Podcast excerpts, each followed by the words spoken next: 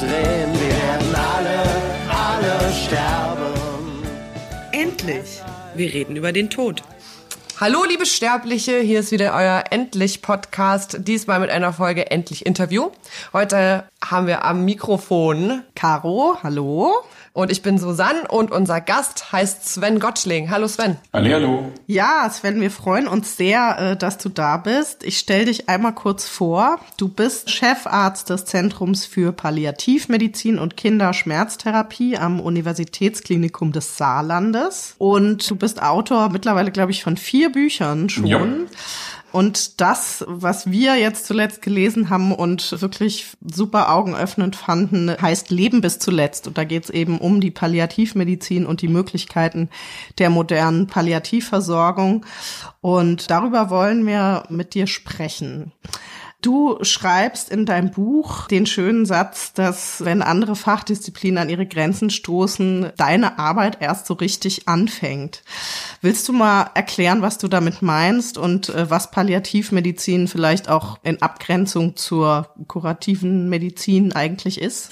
Ja, das mache ich gerne. Also vielleicht so als Einstieg, warum ist mir dieser Satz so wichtig? Weil sich Menschen vor keinem Satz so sehr fürchten wie der Satz, wir können nichts mehr für sie tun oder wir können nichts mehr für dich tun. Das ist etwas, was gerade lebensbegrenzend erkrankten Menschen den Boden unter den Füßen wegzieht, äh, die in Panik versetzt und diese Angst vor dem Fürsorgeabbruch ist wirklich eine Urangst von Menschen und das ist zeitgleich eben wirklich auch der größte Blödsinn, denn es gibt kein, wir können nichts mehr für dich oder sie tun.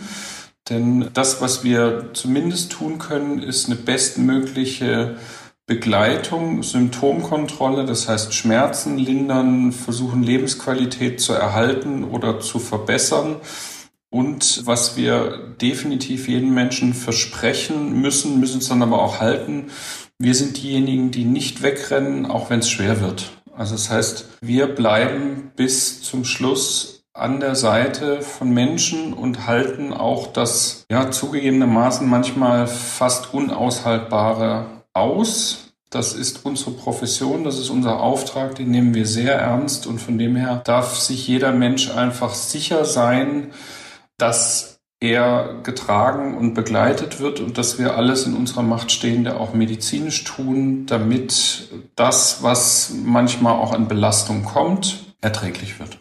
Und das ist dann einerseits sozusagen, wie du sagst, medizinisch, aber andererseits ja auch seelisch, psychisch. Ich glaube, das nennt man Total Pain.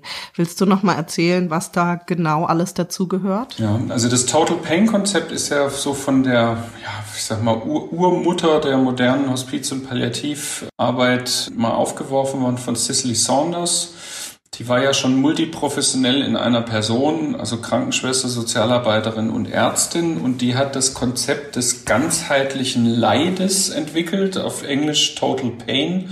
Aber da geht es eben nicht nur um Schmerz, sondern wirklich um ganzheitliches Leid. Und das umfasst natürlich den körperlichen Aspekt, aber auch den psychischen. Das heißt, wie geht's mir damit? Den sozialen Aspekt wie reagiert mein Umfeld auf diese Gesamtsituation, in der ich da eingebettet bin und eben natürlich auch der spirituelle Aspekt. Wer bin ich? Wo komme ich her? Wo gehe ich hin? Was soll der ganze Quatsch überhaupt? Also die Sinnfrage als solche, die da noch mit reingenommen wird. Wir kennen so ein biopsychosoziales Konzept auch, wenn es um Schmerz geht. Auch ganz normale Rückenschmerzen, Kopfschmerzen, aber im Kontext lebensbegrenzender Erkrankungen wird es einfach noch um diese spirituelle Komponente erweitert und dadurch wird das Ganze rund. Also wir sind einfach ja dann doch ziemlich komplexe Wesen, die sich nicht nur auf körperliche Funktionsstörungen runter reduzieren lassen. Und wir behandeln Menschen und Menschen sind einfach eine Gesamtheit von allen Facetten. Und es ist eben nicht die Metastasenleber aus Zimmer 8, sondern es ist Dieter Müller mit drei Kindern, mit der Vorgeschichte, mit diesen Bedürfnissen, mit diesen Ängsten, Nöten, Wünschen und Hoffnungen. Und es ist einfach unsere Aufgabe, das komplett in Blick zu nehmen. Und deswegen können wir auch nur im Team wirkeffektiv vernünftig arbeiten. Heißt, wir brauchen Pflegekräfte, wir brauchen Ärzte, Psychologen, Sozialarbeiter, verschiedene Therapeuten. Also wir arbeiten mit Kunst, Musiktherapie, tiergestützter Therapie, haben eine Physiotherapeutin, Ehrenamtliche. Wir haben einen Klinikclown, der regelmäßig zu uns kommt.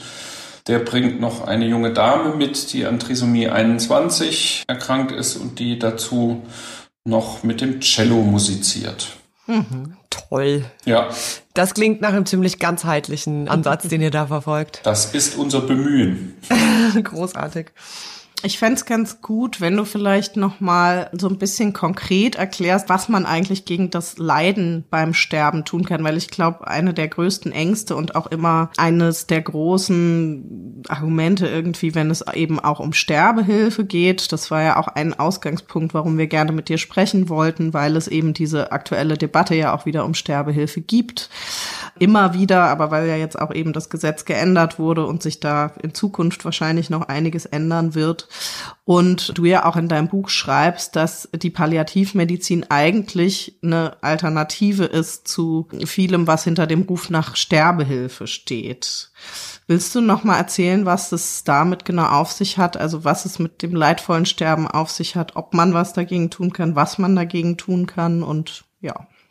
Ja, man kann ganz, ganz, ganz viel tun. Also in erster Linie mal aufklären. Mhm. Das finde ich das Wesentlichste. Also ich sage immer, wir sind Spezialisten für Lebensqualität. Wenn man Palliativmedizin hört, dann kann sich ein Teil der Menschen eigentlich gar nichts darunter vorstellen, sagen, Pallia was? Ne? Andere sagen, das hat da irgendwas mit Schmerzminimierung zu tun.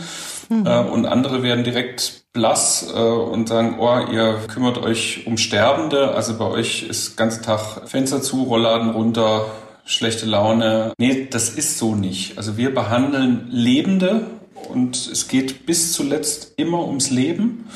Und zu einem möglichst guten Leben gehört einfach auch eine Beschwerde Armut. Also wenn wir jetzt auf körperliche Beschwerden gucken, und so der Klassiker, wovor die meisten Menschen auch im Zusammenhang mit einer schweren Erkrankung und auch mit dem Sterben Angst haben, sind Schmerzen, die nicht unter Kontrolle zu bringen sind. Und da gibt es einfach eine sehr gute und frohe Botschaft. Tumorschmerzen zum Beispiel gehören in die Kategorie der Akutschmerzen.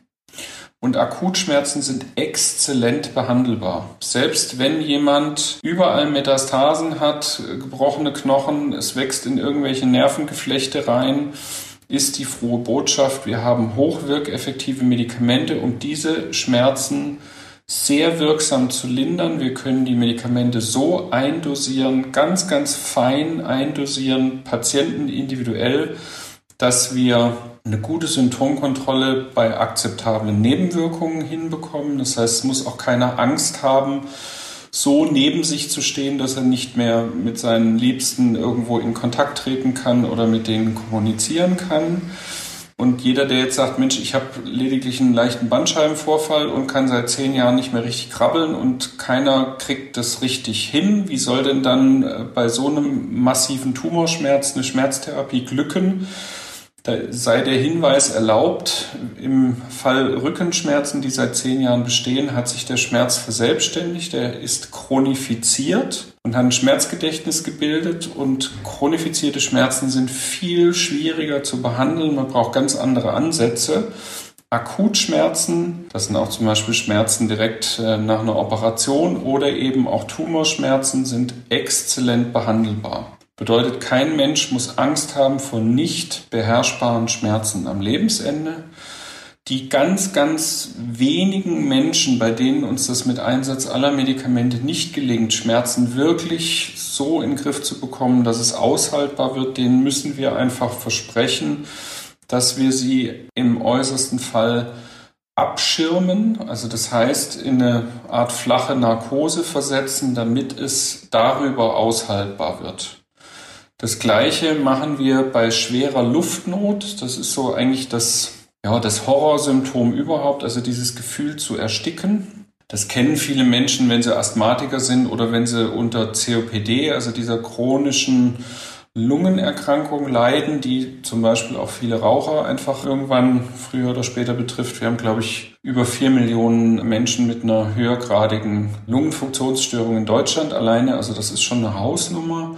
Und jeder, der das schon mal in der Familie erlebt hat, der sagt, ich habe wahnsinnige Angst vorm Ersticken. Und auch hier haben wir sehr wirkeffektive Medikamente, Natürlich ist aber auch vorstellbar, dass wenn die Lunge voller Metastasen ist, und das werden immer mehr, dass das Atmen dann, egal was ich für Medikamente gebe, irgendwann immer beschwerlicher wird. Und auch hier müssen wir den Menschen versprechen, dass wir sie nicht bei vollem Bewusstsein ersticken lassen, sondern dass wir dann rechtzeitig, natürlich immer in Abstimmung mit dem Patient, so eine abschirmende Maßnahme einleiten. Man spricht da von palliativer Sedierung. Das ist nichts anderes als das, was wir auf einer Intensivstation mit einem frisch Unfallverletzten machen. Wir schirmen diesen Menschen ab. Und dann darf jemand auch in dieser narkoseähnlichen Situation dann versterben, ohne dass er sich quälen muss. Es klingt wie eine extrem philanthropische Medizinrichtung. also so als, äh, also ich meine, ihr habt ja wirklich nichts anderes im Sinne, als dass die Leute sich okay fühlen, Ja. oder? Ich meine, wie großartig ist das denn? Und wieso wissen das denn so wenig Leute, dass das eigentlich so toll ist? Naja, weil, weil wir natürlich im Medizinstudium alle darauf getrimmt werden, zu heilen, zu reparieren, äh, Leben zu verlängern, Leben zu erhalten. Und dass wir teilweise in der Medizin manchmal einfach nur Sterbeverhinderung mit aller Gewalt betreiben, das muss, muss schon irgendwo ins Bewusstsein mal gerückt werden. Die Palliativmedizin ist in meinen Augen die älteste medizinische Fachdisziplin, die wir überhaupt haben, weil ich meine, was gab es denn im Mittelalter? Starstechen, Aderlass und Einläufe. Ne? Also damit war nicht so richtig, waren nicht so richtig viele Blumentöpfe zu gewinnen. Also das heißt, man hat sehr viele Krankheiten auch nur begleiten können. Ja. Und von dem her glaube ich, ist es die älteste und in meinen Augen auch sinnvollste und vornehmste Medizin überhaupt. Und es wird eine der Hauptsäulen der modernen Medizin werden müssen, weil unsere Gesellschaft wird immer älter. Durch verbesserte ja, Therapien, verschiedene Erkrankungen werden Diagnosen auch länger überlebbar. Und trotzdem eint uns alle eines, wir haben eine gemeinsame Endstrecke. Ja. Oder anders formuliert, seit Beginn der Menschheit sind auf diesem Planeten über vier Milliarden Menschen gestorben und ich bin mir sicher, trotz aller Errungenschaften der modernen Hochleistungsmedizin ist das ein Trend, der vermutlich anhalten wird. Danke für diese klaren Worte, Sven. Naja, ich glaube auch, also was ich ganz interessant fand, war, du schreibst in deinem Buch auch, warum das so wenig bekannt ist, ist, weil es eben auch so eine junge äh, Disziplin ist. Ne? Das ist aber also, verrückt. Gerade hat er gesagt, es wäre die älteste. Ja, aber also die, die Deutsche Gesellschaft für Palliativmedizin ist vor gerade mal 25 Jahren gegründet worden. Crazy. Ja, also wir sind ganz jung und wir sind als Fachdisziplin auch prinzipiell echt unsexy. Also sich nicht Was? mit äh, Leben retten, heilen, wiederherstellen zu beschäftigen, ist, sage ich mal, auch für einen jungen Mediziner, wenn der jetzt irgendwie frisch von der Uni kommt, erstmal eine schräge Vorstellung. Ja? Sondern man möchte doch erstmal, ne, man möchte das Loch im Herz verschließen, irgendwie, also äh, wahnsinnige Sachen machen. Und man möchte doch jetzt nicht unbedingt eine Sterbebegleitung, ne? Und also das heißt, zusehen, wie jeder Patient, um den man sich kümmert, eben nicht mehr aufsteht, nach Hause geht, sich bedankt und sagt, prima, vielen lieben Dank, sondern doch eher sich auf der Endstrecke befindet. Und ich glaube, da muss man auch erst ein gewisses Zutrauen entwickeln. Und äh, ich freue mich total, dass wir ja seit einigen Jahren als feste Medizin, also als festes medizinisches Fach in die Ausbildung von Medizinstudenten integriert sind. Und wir hatten jetzt den ersten PJ-Studenten, also im letzten praktischen Jahr. Wir sind jetzt neu etabliertes Wahlfach für Studenten.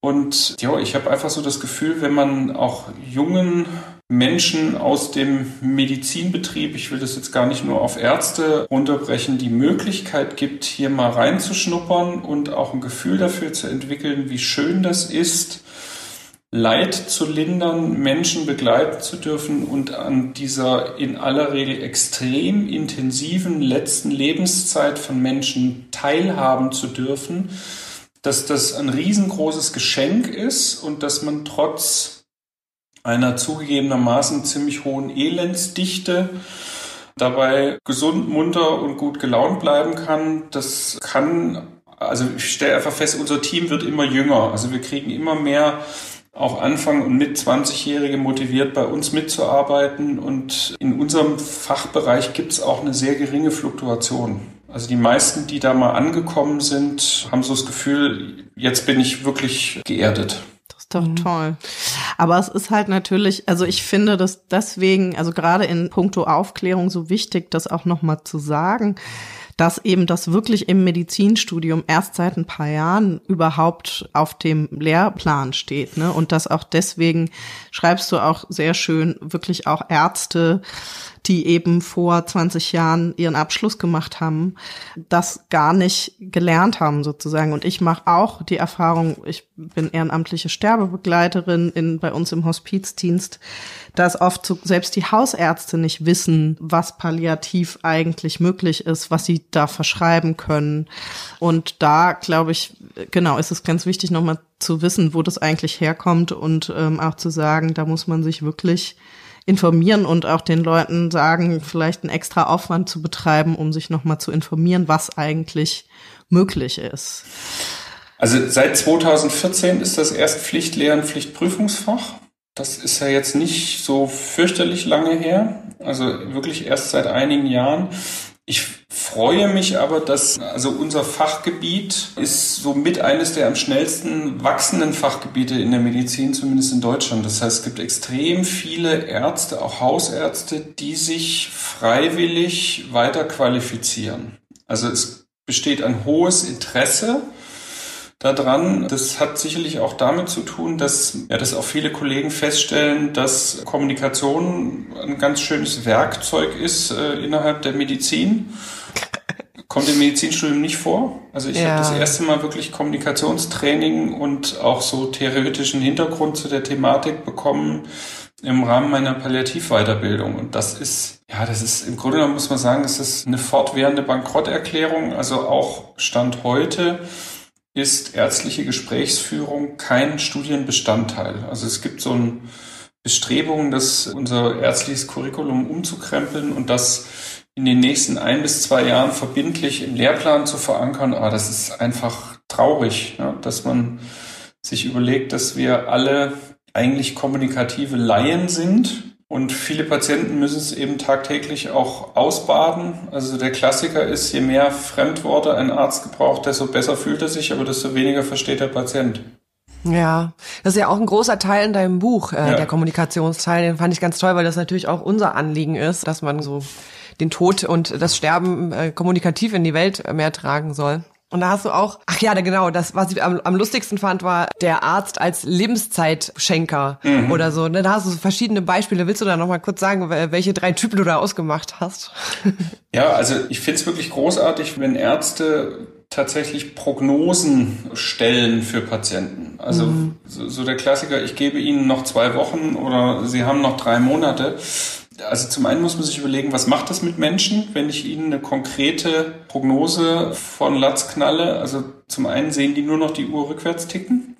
Selbst wenn ich denen sage, sie haben noch fünf Jahre, also das mhm. muss man sich einfach mal für sich selber versuchen, bildlich vorzustellen, wie das wäre, wenn man jetzt tatsächlich die Sekunden nur noch rückwärts laufen sieht.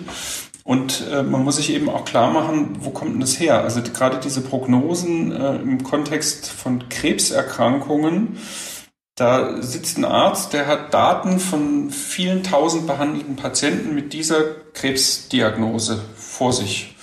Und dann sieht er, okay, mittlere Lebenserwartung bei dem Krankheitsbild sind drei Monate, sieben Tage, zwei Stunden, fünf Minuten. So präzise kann man das ja berechnen. Und das ist oft das, was einem Patient dann gesagt wird. Sie haben noch drei Monate. Dass bei diesen vielen Tausenden von Patienten, welche dabei waren, die wahrscheinlich bei Diagnoseeröffnung schon tot da hinten gekippt sind und andere, die zehn Jahre später sich noch bester Gesundheit erfreut haben, das wird immer nicht dazu gesagt. Patient geht mit dieser Information raus, ich habe noch drei Monate. Und dann passieren die verrücktesten Sachen. Also wir haben mal ein Telefonat, Ingmar bei uns rein, das war die Tochter einer älteren Dame, die war bei uns gar nicht in Behandlung, aber die Tochter hat irgendwann verzweifelt bei uns angerufen und hat gesagt, naja, der behandelnde Arzt hätte gesagt, ich gebe ihrer Mutter noch maximal 14 Tage. Daraufhin hätte sie ihren gesamten Jahresurlaub genommen, die Mutter zu sich nach Hause geholt. Das war jetzt 16 Tage her und sie hat gesagt, ich muss ab morgen wieder arbeiten, ich habe keinen Urlaub mehr und meine Mutter sitzt äh, hier wimmernd auf der Couch, was soll ich denn jetzt machen? Oh Sehr wörtlich genommen. Ja. ja. genau. Und ein Kollege von mir, der hat auch immer so eine sehr, sehr nette Folie bei Kongressen. Die hat er mal aus so einer Kleinanzeige, aus, aus so einer Zeitschrift ausgeschnitten. Da steht wörtlich drauf, äh, suchen für unsere Oma gut erhaltenen Ohrensessel und dann in Klammern sollte noch circa drei Monate halten. Oh. Und ich meine, beste Spruch zum Thema äh, Prognose ist wirklich immer, Prognosen sind schwierig, besonders wenn sie die Zukunft betreffen. ja, und wir wissen einfach aus ganz, ganz vielen Studien, dass wir super schlecht sind im Prognostizieren von Verläufen. Ja, wir sind einfach schlecht, also nachweislich schlecht. Weil ich einfach auch behaupte, dass schwerkranke oder auch sterbenskranke Menschen ein Stück weit selbst entscheiden, wann sie sterben.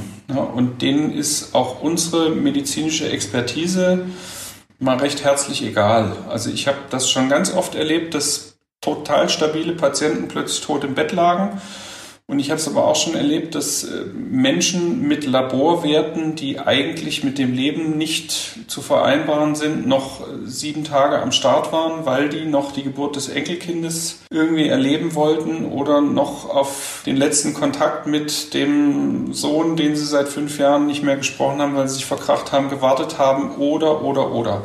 Also da habe ich so viele Beispiele erlebt, dass ich sagen muss, je länger ich in diesem speziellen Zweig der Medizin bin, desto zurückhaltender bin ich mit dem Versuch, hier irgendeine äh, Einschätzung zu treffen.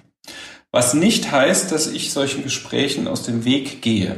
Also das ist mir auch ganz wichtig. Also wenn ein Patient mich konkret fragt, dann antworte ich schon, aber ich antworte nicht so ganz konkret. Aber wenn, jetzt haben wir, was haben wir jetzt, April, wenn jemand sagt, nächstes Jahr ist Corona bestimmt vorbei und dann plane ich eine Kreuzfahrt mit meinen Enkelkindern, dann kann es durchaus sein, dass ich diesem Patient sage, naja, ich, nach meinem Empfinden ist selbst Weihnachten eigentlich noch zu weit weg für Sie. Also sowas darf man dann schon sagen und wenn mich Patienten fragen, sie haben noch Dinge zu erledigen, äh, was ich denn denke, wie viel Zeit ihnen noch dafür bleibt, und dann sage ich ihnen eigentlich immer, der beste Zeitpunkt, Dinge zu regeln, ist jetzt.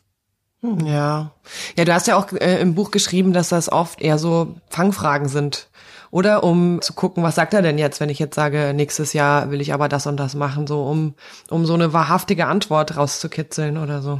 Ich würde gern noch mal drauf zurückkommen auf dieses Stichwort. Du schreibst ja oder sagst ja, dass Sterben per se eben nicht leidvoll sein muss und dass das aber etwas ist, was sich sehr hartnäckig hält was eben auch immer wieder in der Sterbehilfe-Diskussion angeführt wird. Und also ich finde, wenn man, gerade auch wenn es um Palliativmedizin geht und man dafür irgendwie eine Lanze bricht im Gespräch oder so, kriegt man immer wieder sehr viele Geschichten erzählt, wo eben Leute doch sehr leidvoll gestorben sind und auch palliativmedizinisch betreut eben irgendwie doch auch ziemlich elend am Schluss gestorben sind. Und da wollte ich dich mal fragen. Also ich habe das Gefühl, dass es oft eben auch aus Unwissenheit oder weil es eben doch noch nicht so verankert ist, dass eigentlich zu spät angefangen wird, palliativ zu begleiten. Wie ist denn da deine Erfahrung? Wann soll man das machen? Und wenn das von Ärzteseite sozusagen nicht angeordnet wird oder so, kann man da auch selbst drauf dringen oder wie ist das? Also absolut. Also man kann nie zu früh an Palliativversorgung denken. Das ist schon mal so ein Leitgedanke. Also wir betreuen ja viele Menschen über Monate, manchmal Jahre, manchmal Jahrzehnte. Wir, wir arbeiten ja hier altersübergreifend. Das heißt, wir versorgen ja wirklich vom Säugling bis zum über 100-Jährigen hier Menschen jeden Alters, egal mit welcher Erkrankung. Und ich habe gerade aus dem Kinderbereich, äh, gibt es ja Erkrankungen, die dank verbesserter medizinischer Versorgung jetzt viel länger überlebbar sind, zum Beispiel Mukoviszidose. Da habe ich Patienten, die betreue ich seit 10, 15 Jahren. Ja? Und trotzdem ist es klar, das ist eine lebensverkürzende Erkrankung. Irgendwann kommt zu früh der Gong. Und trotzdem behaupte ich, dass dieser frühe Kontakt mit mir denen nicht schadet. Und je früher wir Menschen mit einer lebensbegrenzenden Erkrankung kennenlernen, desto größer ist die Chance, dass es dem noch halbwegs gut geht. Und dann ist so ein, so ein Erstkontakt viel weniger belastend, als wenn mir ein Arzt einen Patient vorstellt, irgendwie eine Woche vorm Sterben, dem geht's schon richtig schlecht und der Patient wird quasi vom Onkologen informiert, ich habe keinen Fall mehr im Köcher, ich habe dir den Palliativmediziner gerufen. Ja, das ist so oh, nach dem Motto, ja. und der Fahrer steht schon vor der Tür. Ja, Genau, für die letzte Salbung. Das macht eine Kontaktaufnahme viel, viel schwieriger, viel belastender. Wir erleben dann sehr häufig Menschen mit einer sehr hohen Symptomlast, also auch mit sehr, sehr großen körperlichen Problemen. Und wir rennen dann oft nur noch hinterher und versuchen irgendwo so das Allerschlimmste irgendwo abzumildern, abzufedern. Also von dem her gibt es eine ganz klare Tendenz hin zu palliativer Frühintegration. Bedeutet konkret eigentlich ab Diagnosestellung zum Beispiel einer inoperablen oder metastasierten Krebserkrankung. Wurscht egal, wie es diesen Menschen in dem Moment geht. Oder geh mal weg von Krebserkrankungen. Eine höhergradige Lungenfunktionsstörung, COPD Grad 4 mit einem oder mehr ungeplanten Krankenhausaufenthalten in den letzten sechs bis zwölf Monaten. Oder neurologische Erkrankungen, ALS ab Diagnosestellung. Oder auch Demenz oder Zustand nach schwerem Schlaganfall, spätestens wenn irgendwelche Schluckstörungen auftreten. Also da darf man uns zuschalten. Wir haben eine, Zeit lang hier mit unseren Internisten rumdiskutiert. Wir haben hier sehr viele Patienten, die stationär sind und auf der Warteliste für Organtransplantationen stehen, unter anderem Lungentransplantationsgelistete. Und die Kollegen haben gesagt, die Patienten könnten so gut von euch profitieren, aber es könnte ja sein, dass sie doch noch ein Organ kriegen und dann ist ja alles nochmal gut. Ne?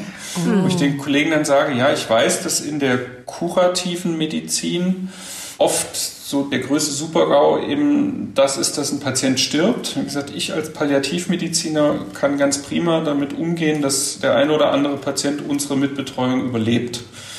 Ja, also das ist schon in Ordnung für uns und da haben wir im Zweifel auch nichts falsch gemacht. Das ist kein Ausschlusskriterium. Ja, genau. und ähm, da komme ich auch nochmal drauf zurück, was, also Palliativmedizin, kurative Medizin, wie unterscheiden die sich denn eigentlich? Und der Unterschied ist, ist eher graduell. Also viele sagen, naja, kurative Medizin heißt auf Heilung ausgerichtet. Das ist an sich Quatsch. Ne? Also die meisten Krankheiten sind ja nicht heilbar. Also wenn ich an Diabetes denke oder wenn ich an eine höhergradige Lungenfunktionsstörung oder Nieren, Nierenschädigung denke, das sind ja keine per se heilbaren Erkrankungen, sondern die kurative Medizin versucht, eine Lebenszeitverlängerung zu bewirken, während die Palliativmedizin sich im Wesentlichen um Lebensqualität bemüht. Und daraus merkt man schon, dass auch das Zusammenspiel dieser Fachdisziplinen völlig problemlos möglich ist. Ja, also das heißt, wir beißen uns nicht. Das ist auch nicht so, dass wir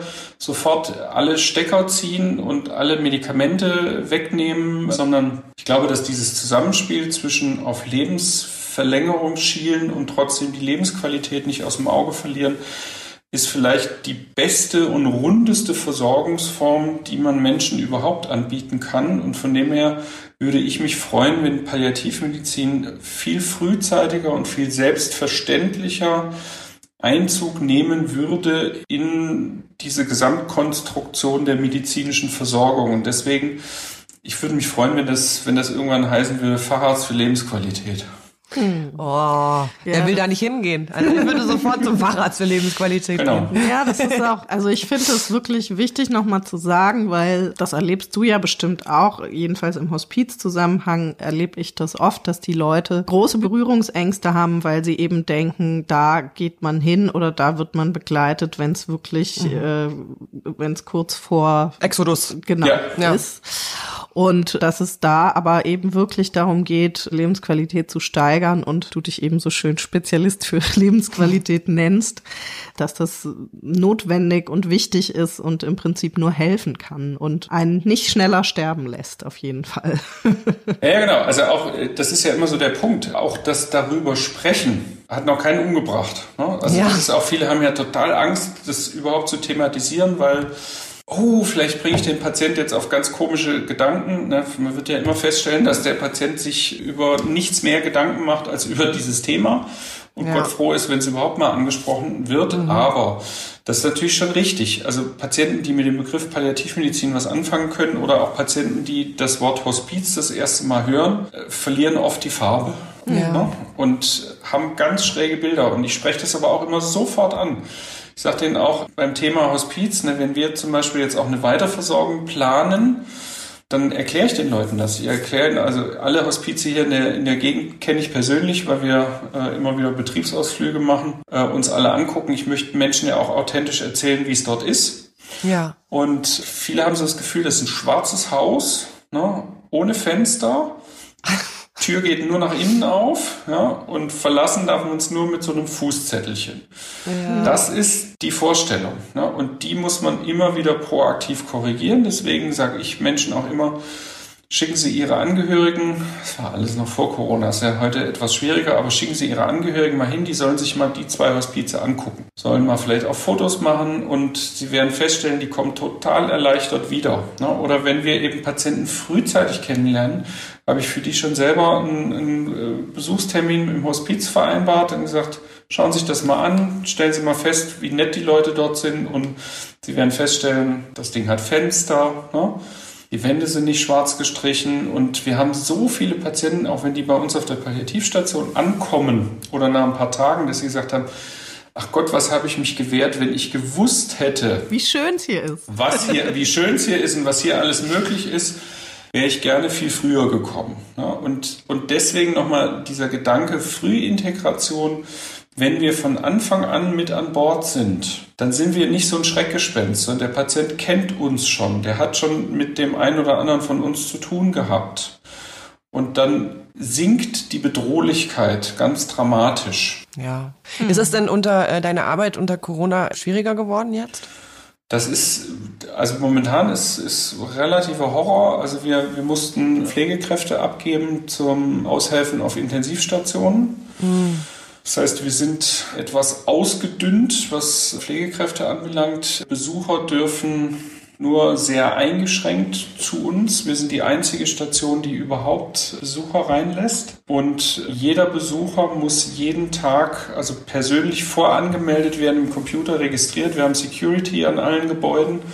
Und jeder muss täglich getestet werden und kommt nur mit einem negativen Test überhaupt ins Gebäude weil wir höllisch aufpassen müssen, dass wir uns jetzt nicht in diese hochempfindlichen Bereiche die Seuche einschleppen. Ja, absolut.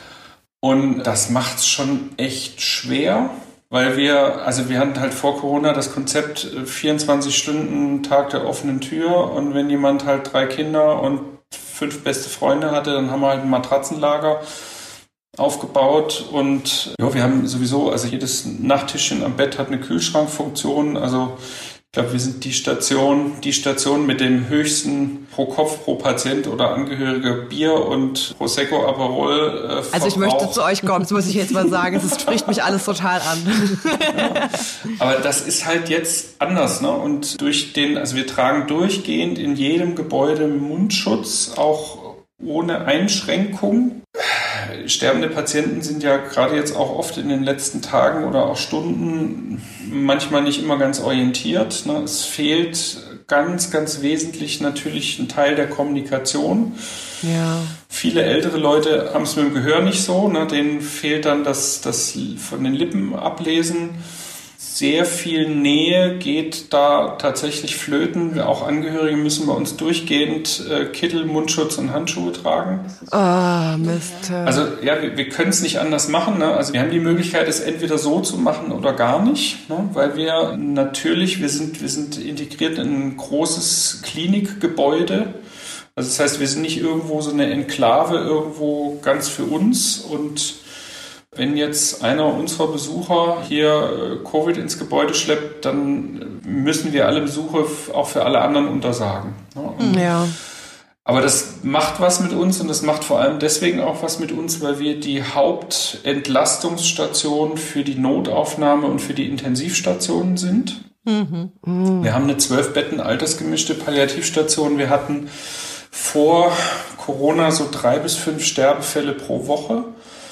Wir haben jetzt teilweise 20 Sterbefälle pro Woche mhm. auf der Station. Weil wir sehr oft Patienten direkt aus der Not, also sie werden aus dem Pflegeheim angeliefert in einem fürchterlichen Zustand und sind oft nur wenige Stunden bei uns, bis sie versterben. Weil wir für uns einfach beschlossen haben, dass auch wenn wir da nicht wirklich so arbeiten können, wie wir eigentlich arbeiten wollen, dass äh, Patienten bei uns, denke ich, trotzdem besser und würdiger versorgt sind als in der Notaufnahme und dass es uns vielleicht auch leichter möglich ist, auch aufgrund unseres speziell geschulten Teams Angehörige dann aufzufangen in so einer Situation. Aber das, also diese, diese hohe Schlagzahl, deswegen habe ich vorhin auch von Elendsdichte gesprochen, die macht schon auch was mit dem Team. Ja, glaube ich. Und andersrum gefragt, können denn Leute, die jetzt mit Corona infiziert ins Krankenhaus kommen, können die dann auch irgendwie auf palliative Behandlung hoffen, wenn das klar ist, dass das nichts mehr wird? Ja, also wir sind stets und ständig Gast auch auf den Intensivstationen. Also ich habe jetzt heute Nachmittag da auch zwei, drei Stunden verbracht. Wir haben einen innerklinischen Palliativdienst, also wir haben nicht nur die Station und eine große Ambulanz, wir haben auch einen innerklinischen Palliativdienst und äh, uns kann jede Abteilung Tag und Nacht dazu rufen und wir kümmern uns auch um Symptomkontrolle in allen anderen Abteilungen. Ja. Und können auch so für so klinische Ethikkonsile dazugerufen werden. Auch wenn es um Therapiebegrenzung und solche Fragestellungen geht, werden wir oft und gerne dazugerufen. Hm. Okay. Also ich war jetzt heute Nachmittag auf Intensivstation, da ging es um eine 38-jährige Frau und einen 44-jährigen Mann, ne, wo es darum ging, Therapielimitationen, teilweise noch mit kleinen Kindern. Also das sind schon ja Fälle, die, die einen auch natürlich immer so ein Stück weit mehr mitnehmen. Mhm. Ja. Mhm. Vielleicht nochmal äh, zurück äh, jetzt von dem aktuellen hin zu, mich würde nochmal interessieren, was du sagen würdest, ob es eigentlich genug sozusagen palliative Versorgung in Deutschland gibt. Denn, also ich kann ja noch mal kurz erzählen, ich habe eine Kolumne in der Taz, wo es um den Tod geht und da habe ich neulich eben auch einen Beitrag über Palliativmedizin geschrieben im Hinblick auf Sterbehilfe sozusagen zu sagen, dass es da eben eine Alternative gibt. Und dann kamen ganz, ganz viele Rückmeldungen, die geschrieben haben, dass es eben das in ihrer, also da ging es speziell um SAPV, also um spezialisierte ambulante Palliativversorgung zu Hause, die ja auch möglich ist, was finde ich auch sehr wenig bekannt ist, dass eben auch Palliativversorgung eigentlich zu Hause machbar ist, weil das ja auch eine Angst ist, die viele Leute haben, dass sie ja. nicht zu Hause betreut werden können. Und da kamen dann aber ganz viele Rückmeldungen, die gesagt haben, ja, aber bei uns kriegt man das gar nicht im ländlichen Raum oder es gibt zu wenige Betten, wir haben keine Bewilligung dafür bekommen oder eine Frau schrieb, dass ihre Mutter, die irgendwie über 90 war, als zu alt äh, wahrgenommen wurde oder genau, die sagten, sie ist zu, zu alt, krank. um palliativ versorgt zu werden. Wie ist denn da deine Einschätzung und muss es da noch besser werden oder ist es schon gut genug? Wie siehst du das? Es muss noch viel, viel, viel besser werden. Und das ist schon auch, das spielt natürlich den, den Sterbehilfe-Befürwortern so ein Stück weit in die Karten, dass noch nicht überall mit einem kurzen zeitlichen Vorlauf wirksame Hospiz- oder Palliativversorgung, sei es zu Hause, sei es stationär, für jeden verfügbar ist und dafür gibt's Gründe. Also Grund Nummer eins, wir haben über 300 äh, stationäre Hospize in Deutschland für Erwachsene, sind glaube ich 14 oder 15 für Kinder. Wir haben über 300 Palliativstationen, zwei für Kinder, eine altersgemischte Station. Und trotzdem haben wir viel zu wenig Plätze. Also wir bräuchten sicherlich das anderthalbfache bis doppelte okay. vom Bedarf. Ich sehe das daran, dass wir auf unserer Palliativstation immer eine Warteliste haben und dass wir jeden Morgen oder nach jedem Sterbefall uns kurz zusammenschließen und überlegen, also da geht es jetzt nicht streng nach der Nummerierung, sondern wer braucht unser jetzt frei gewordenes Bett am nötigsten. Also das heißt, das ist so eine Art kleine Triage, ja, die wir jeden Tag zum Teil mehrfach durchführen müssen, weil wir nicht genügend Kapazitäten anbieten können. Mhm. Und ich sehe das auch, was den Abfluss von unserer Station anbelangt. Wir haben zum Teil vier Wochen Wartezeiten für ein stationäres Hospizbett. Und ich würde mal sagen, zwischen der Hälfte und zwei Drittel der Patienten versterben auf einem Wartelistenplatz in freudiger Erwartung eines freien Bettes. Das ist grausam, das ist auch nicht in Ordnung und das hat aber Gründe. Also Grund für zu wenig Palliativbetten in Krankenhäusern ist, ähm, Palliativversorgung ist sprechende Medizin. Viel Mensch, wenig Maschinen. Viel Mensch und wenig Maschinen wird im deutschen Medizinsystem gnadenlos bestraft, indem alle Palliativabteilungen aller deutschen Krankenhäuser hochgradig defizitär sind. Also egal wie gut man ist, wie gesagt, wir sind ständig nicht nur voll, sondern überbelegt und wir schreiben tiefrote Zahlen.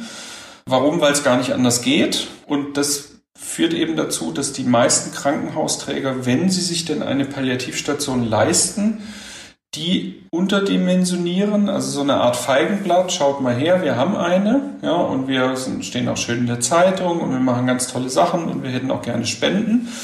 Aber die Palliativabteilungen sind zu klein die meisten privaten Krankenhausträger leisten sich sowas gar nicht, weil die sagen, den Quatsch lassen wir, wir, wir setzen lieber auf Rückenoperationen oder irgendwas anderes Lukratives. Ja? Mhm. Das ist im Krankenhauskontext das Problem. Also ich kämpfe ständig um das Weiterleben meiner Abteilung, obwohl ich eigentlich massiv expandieren müsste. Und das geht in ganz, ganz vielen Bereichen so.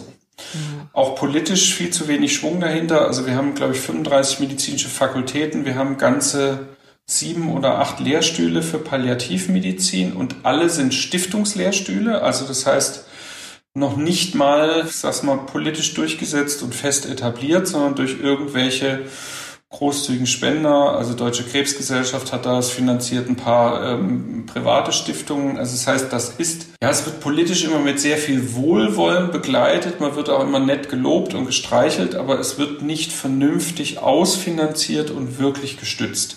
Das ist so der stationäre Palliativbereich im Krankenhaus. Wenn wir uns die Hospize anschauen, da versuchen die Krankenkassen, den weiteren Ausbau mit aller Gewalt zu verhindern. Warum? Ein stationärer Hospizplatz kostet ungefähr dreimal so viel am Tag wie ein vollstationärer Pflegeheimplatz.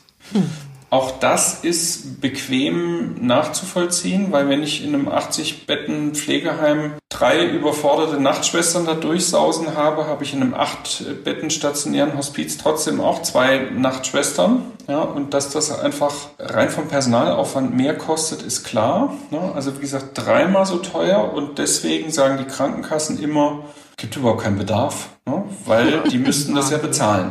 Und das ist der Grund, warum man um jedes neue stationäre Hospizbett erbittert mit den Krankenkassen kämpfen muss, hm. um sowas an den Start zu bekommen. Thema ambulante Palliativversorgung, also sprich SAPV, eigentlich eine super Sache. Seit 2007 Rechtsanspruch eines jeden lebensbegrenzend erkrankten Menschen mit entsprechender Symptomlast, dass ein ärztlich-pflegerisches Team zu Hause die Versorgung mit übernimmt und sich um Schmerzen, Luftnot, alles Mögliche kümmert, inklusive einer 24-stündigen aufsuchenden Rufbereitschaft. Mhm. Es ist jetzt seit 14 Jahren Gesetz. Trotzdem gibt es immer noch weiße Flecken in Deutschland. Das heißt, Gebiete, in denen noch kein einziges Team etabliert ist. Auch hier zum Teil erhebliche Hürden von Seiten der Kostenträger, das heißt der Krankenkassen. Also ich kann es jetzt hier für das Anliegen der Rheinland-Pfalz sagen. Man muss erst Räumlichkeiten anmieten, sechs oder sieben Menschen anstellen, drei Autos leasen, einen Betäubungsmittelschrank etablieren, die gesamte Software kaufen und, und, und. Erst dann kann man einen Antrag auf Zulassung stellen. Im blödesten Fall wird er negativ beschieden und man hat äh, etliche hunderttausend Euro durch den Kamin gejagt. Das heißt, dieses Risiko, so ein Team an den Start zu bringen, ist ein hohes unternehmerisches Risiko. Von dem her kümmern sich, wenn dann in aller Regel irgendwelche größeren Träger drum oder irgendwelche hoch engagierten Einzelpersonen, die in der Regel sowas erstmal spendenfinanziert an den Start bringen. Das ist in meinen Augen auch nicht der richtige Weg. Das Ganze ist total überbürokratisiert. Also das heißt, auch hier wie im gesamten Medizinsystem, also für eine Viertelstunde Gespräch mit dem Patienten muss ich hinterher eine Dreiviertelstunde dokumentieren. Auch das ist streckenweise unsexy. Also ja. gut gedacht, teilweise schlecht gemacht, mit hohen Hürden belegt. Und das ist so, ja, das ist ja so ein Grundproblem einfach auch. Ich meine, das merken wir jetzt gerade auch mit Corona, mit dem ganzen Impfen und dem Quatsch, dass wir in Deutschland einfach Bürokratieweltmeister sind mhm. und uns selbst so überreglementieren, dass wir permanent über unsere falsch zusammengeknoteten Schnürsenkel stolpern. Hm. Aber es klingt ein bisschen so, als würde da einfach eine politische Lobby fehlen, oder? Für, für diese ganze Hospiz-Palliativbewegung und Nein, so. ich glaube, dass wir, also wir haben schon sehr, sehr viel Unterstützung. Ja. Ne? Also mhm. das heißt, auch bei jeder Veranstaltung stehen fünf Politiker und loben und tätscheln und nur immer, wenn man nach Geld fragt, ist halt keins da. Ne? Ja. Hm. Das ist das Problem. Und dann heißt es immer, ey, dafür sind wir nicht zuständig, das ist Sache der Krankenkassen oder, oder, oder. Also es finden sich immer genügend Ausreden ne, oder genügend Menschen, die sagen, äh, wir sind es aber nicht, die sind's. Ne? Mhm. Also da findet sehr viel Problemverschiebung statt. Okay. Naja, es ist teuer, man verdient damit kein Geld und ich glaube auch, es ist wie mit allen anderen Themen auch rund um den Tod. Sterbende sind einfach echt keine gute Zielgruppe, um damit ähm, Werbung zu machen. Ne? Also es ist ja, traurig, aber ja, ja und, und, wir haben, ich hake da mal noch ein, wir haben noch ein weiteres Problem auch, dass natürlich dieser Hospizbewegung, ich will es jetzt auch gar nicht negativ darstellen, aber da hängt ja immer so ein bisschen auch dieser Ehrenamtsgedanke ja. noch mhm. so mit drin, ne? so dass man sich schon fast dafür entschuldigen muss, dass man, wenn man sich beruflich hier wirklich voll einbringt, dass man dafür auch noch Geld haben will. Mhm. Ah, stimmt natürlich. Das ist schon, also ich meine, Teil dieser Versorgung fußt auf Ehrenamtlichkeit und auf Spenden, ne, also Hospizversorgung. Und ich glaube, dass das schon auch, also es ist einerseits eine gute Sache, andererseits nimmt das aber auch ein bisschen dieser Grundbewegung den Schwung. Hm. Ich würde gerne mal noch versuchen, irgendwie den Bogen zu schlagen zum Thema, was mir wichtig ist. Ich weiß nicht genau, ob, ob mir das jetzt so gelingt, aber eine Sache, die, die vielleicht auch dieser Palliativ- und Hospizbewegung ein bisschen Schwung aus den Segeln nimmt, ist ja vielleicht die neue Gesetzgebung zur Sterbehilfe. Und da hast du ja in deinem Buch auch relativ viel und ausführlich drüber geschrieben. Und ich muss sagen, ich bin absolut auf deiner Seite. Du bist, äh, sprichst dich relativ stark dagegen aus, dass man, hier heißt, gegen assistierten Suizid und für Sterben zulassen. Das ist deine Position, würde ich sagen.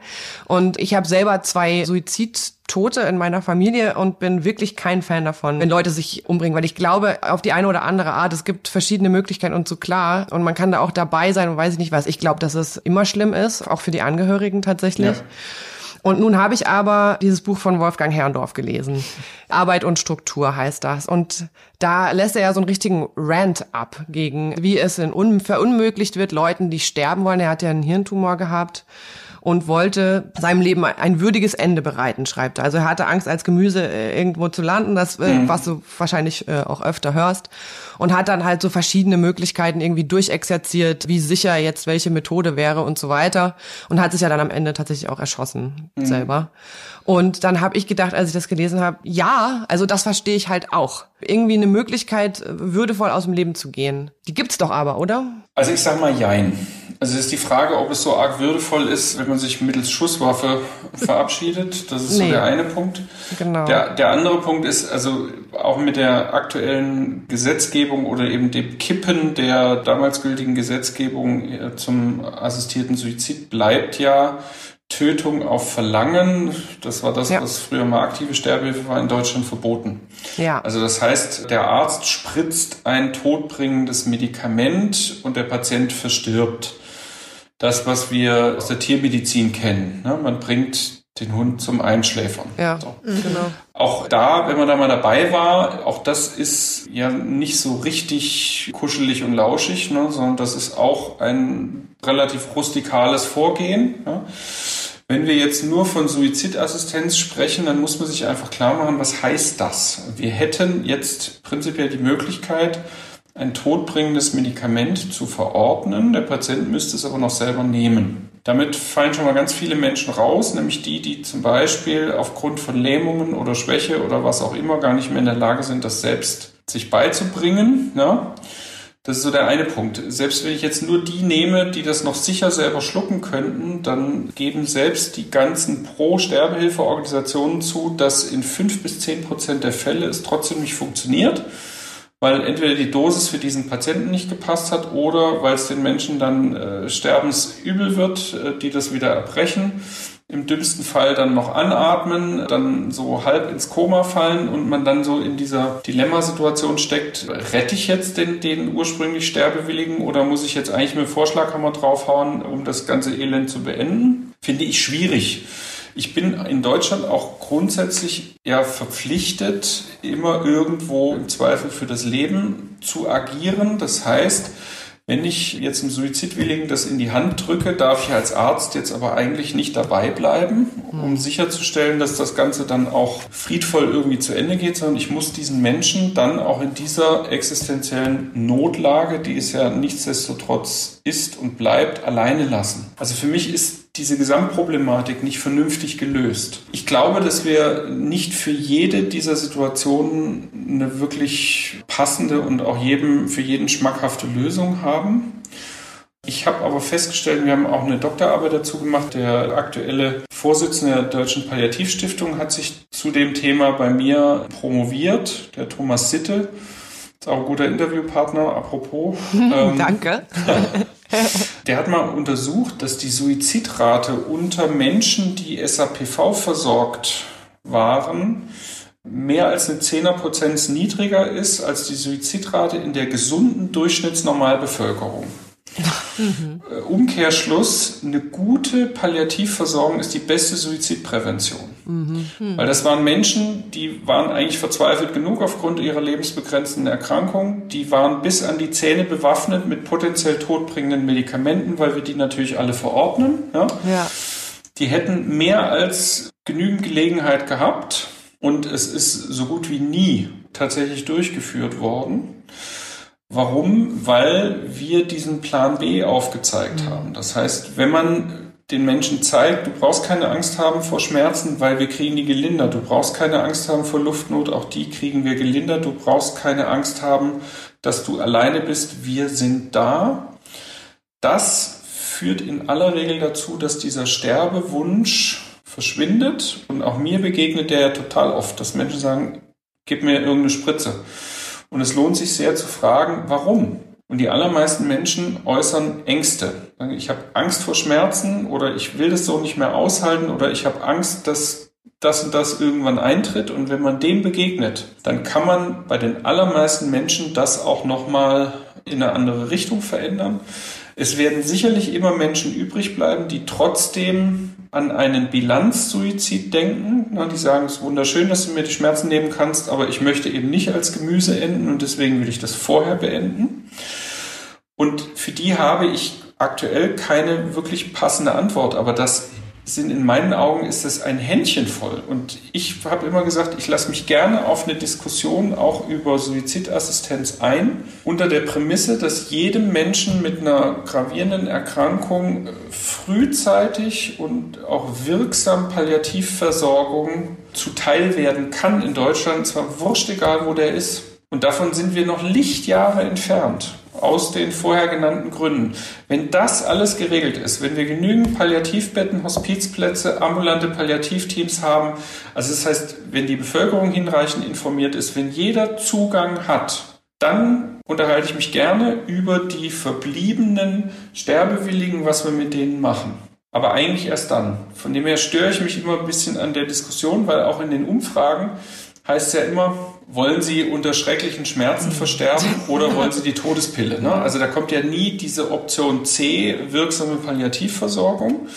Und ich habe nochmal das andere Problem, dass ich selber, wenn ich jetzt an mich denke, ich möchte ungerne Arzt und ja, Henker oder Todbringer in einer Person sein. Also für mich wäre es jetzt nicht wirklich so eine ernsthafte berufliche Option. Ja, nee, du bist sag, ja auch Experte für Lebensqualität. Ja, ich sage das immer trotzdem mit so, mit so, einem, mit so einer leichten Unsicherheit, weil mhm. ich selber auch nicht weiß, wie ich reagieren würde, wenn jetzt ein guter Freund oder mein Vater, meine Mutter mit so einem Wunsch an mich herantreten würden, dann sage ich aber auch, dann bin ich in dem Fall ja auch nicht mehr Profi, sondern dann bin ich Betroffener ja, und dann fehlt mir dann natürlich auch der gesunde Abstand dazu. Mhm.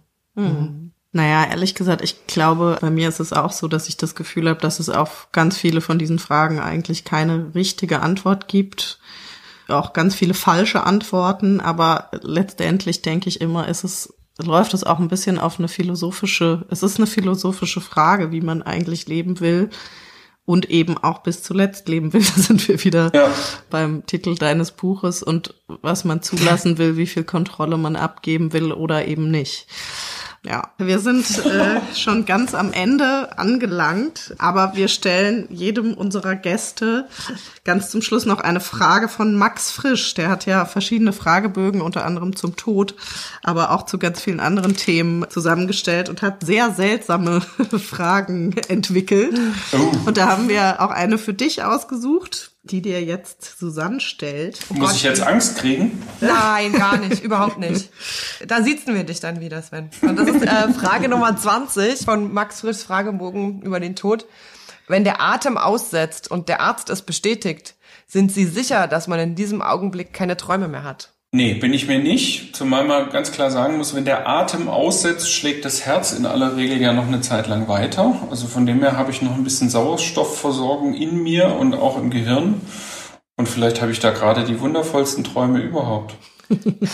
Es wäre dir auf jeden Fall zu wünschen und uns allen auch. wow, das war ein tolles Gespräch. Ja, vielen Dank. Vielen Dank. Es war mir ein Fest. Das mhm. war super und wir legen alle, allen unseren Hörerinnen da draußen dein Buch Leben bis zuletzt und natürlich auch die drei anderen ans Herz. Und die ähm, Palliativmedizin auch. Und die ja. Palliativmedizin informiert euch mhm. und lasst euch sagen, was möglich ist. Ja. ja. Vielen Dank, Sven. Sehr, sehr gerne. Bis bald. Bis bald. Ja, bevor wir uns jetzt komplett verabschieden, noch unsere gewohnte Werbung für uns selbst. Wenn ihr uns unterstützen wollt, könnt ihr auf unsere Seite gehen, endlich.cc, denn, wie ihr vielleicht wisst, sind wir ein Podcast, der sich nicht über Werbung finanziert, sondern über Spenden. Da könnt ihr schauen, wir haben eine PayPal-Seite, wo ihr uns eine Spende rüberschieben könnt oder auf Steady könnt ihr gehen. Da könnt ihr zum Beispiel einen Shoutout hier im Podcast, also einen kleinen Gruß euch erspenden durch fünf Euro, die ihr uns im Monat gebt. Und ansonsten könnt ihr uns auch einfach Liebesbriefe schreiben oder uns Sternchen geben bei iTunes oder gute Bewertungen. Das hilft immer, unseren Podcast nach oben zu spülen, damit er empfohlen wird. Genau, darüber freuen wir uns wie immer sehr. Wir werden alle, alle sterben. Und deshalb will ich dich heute,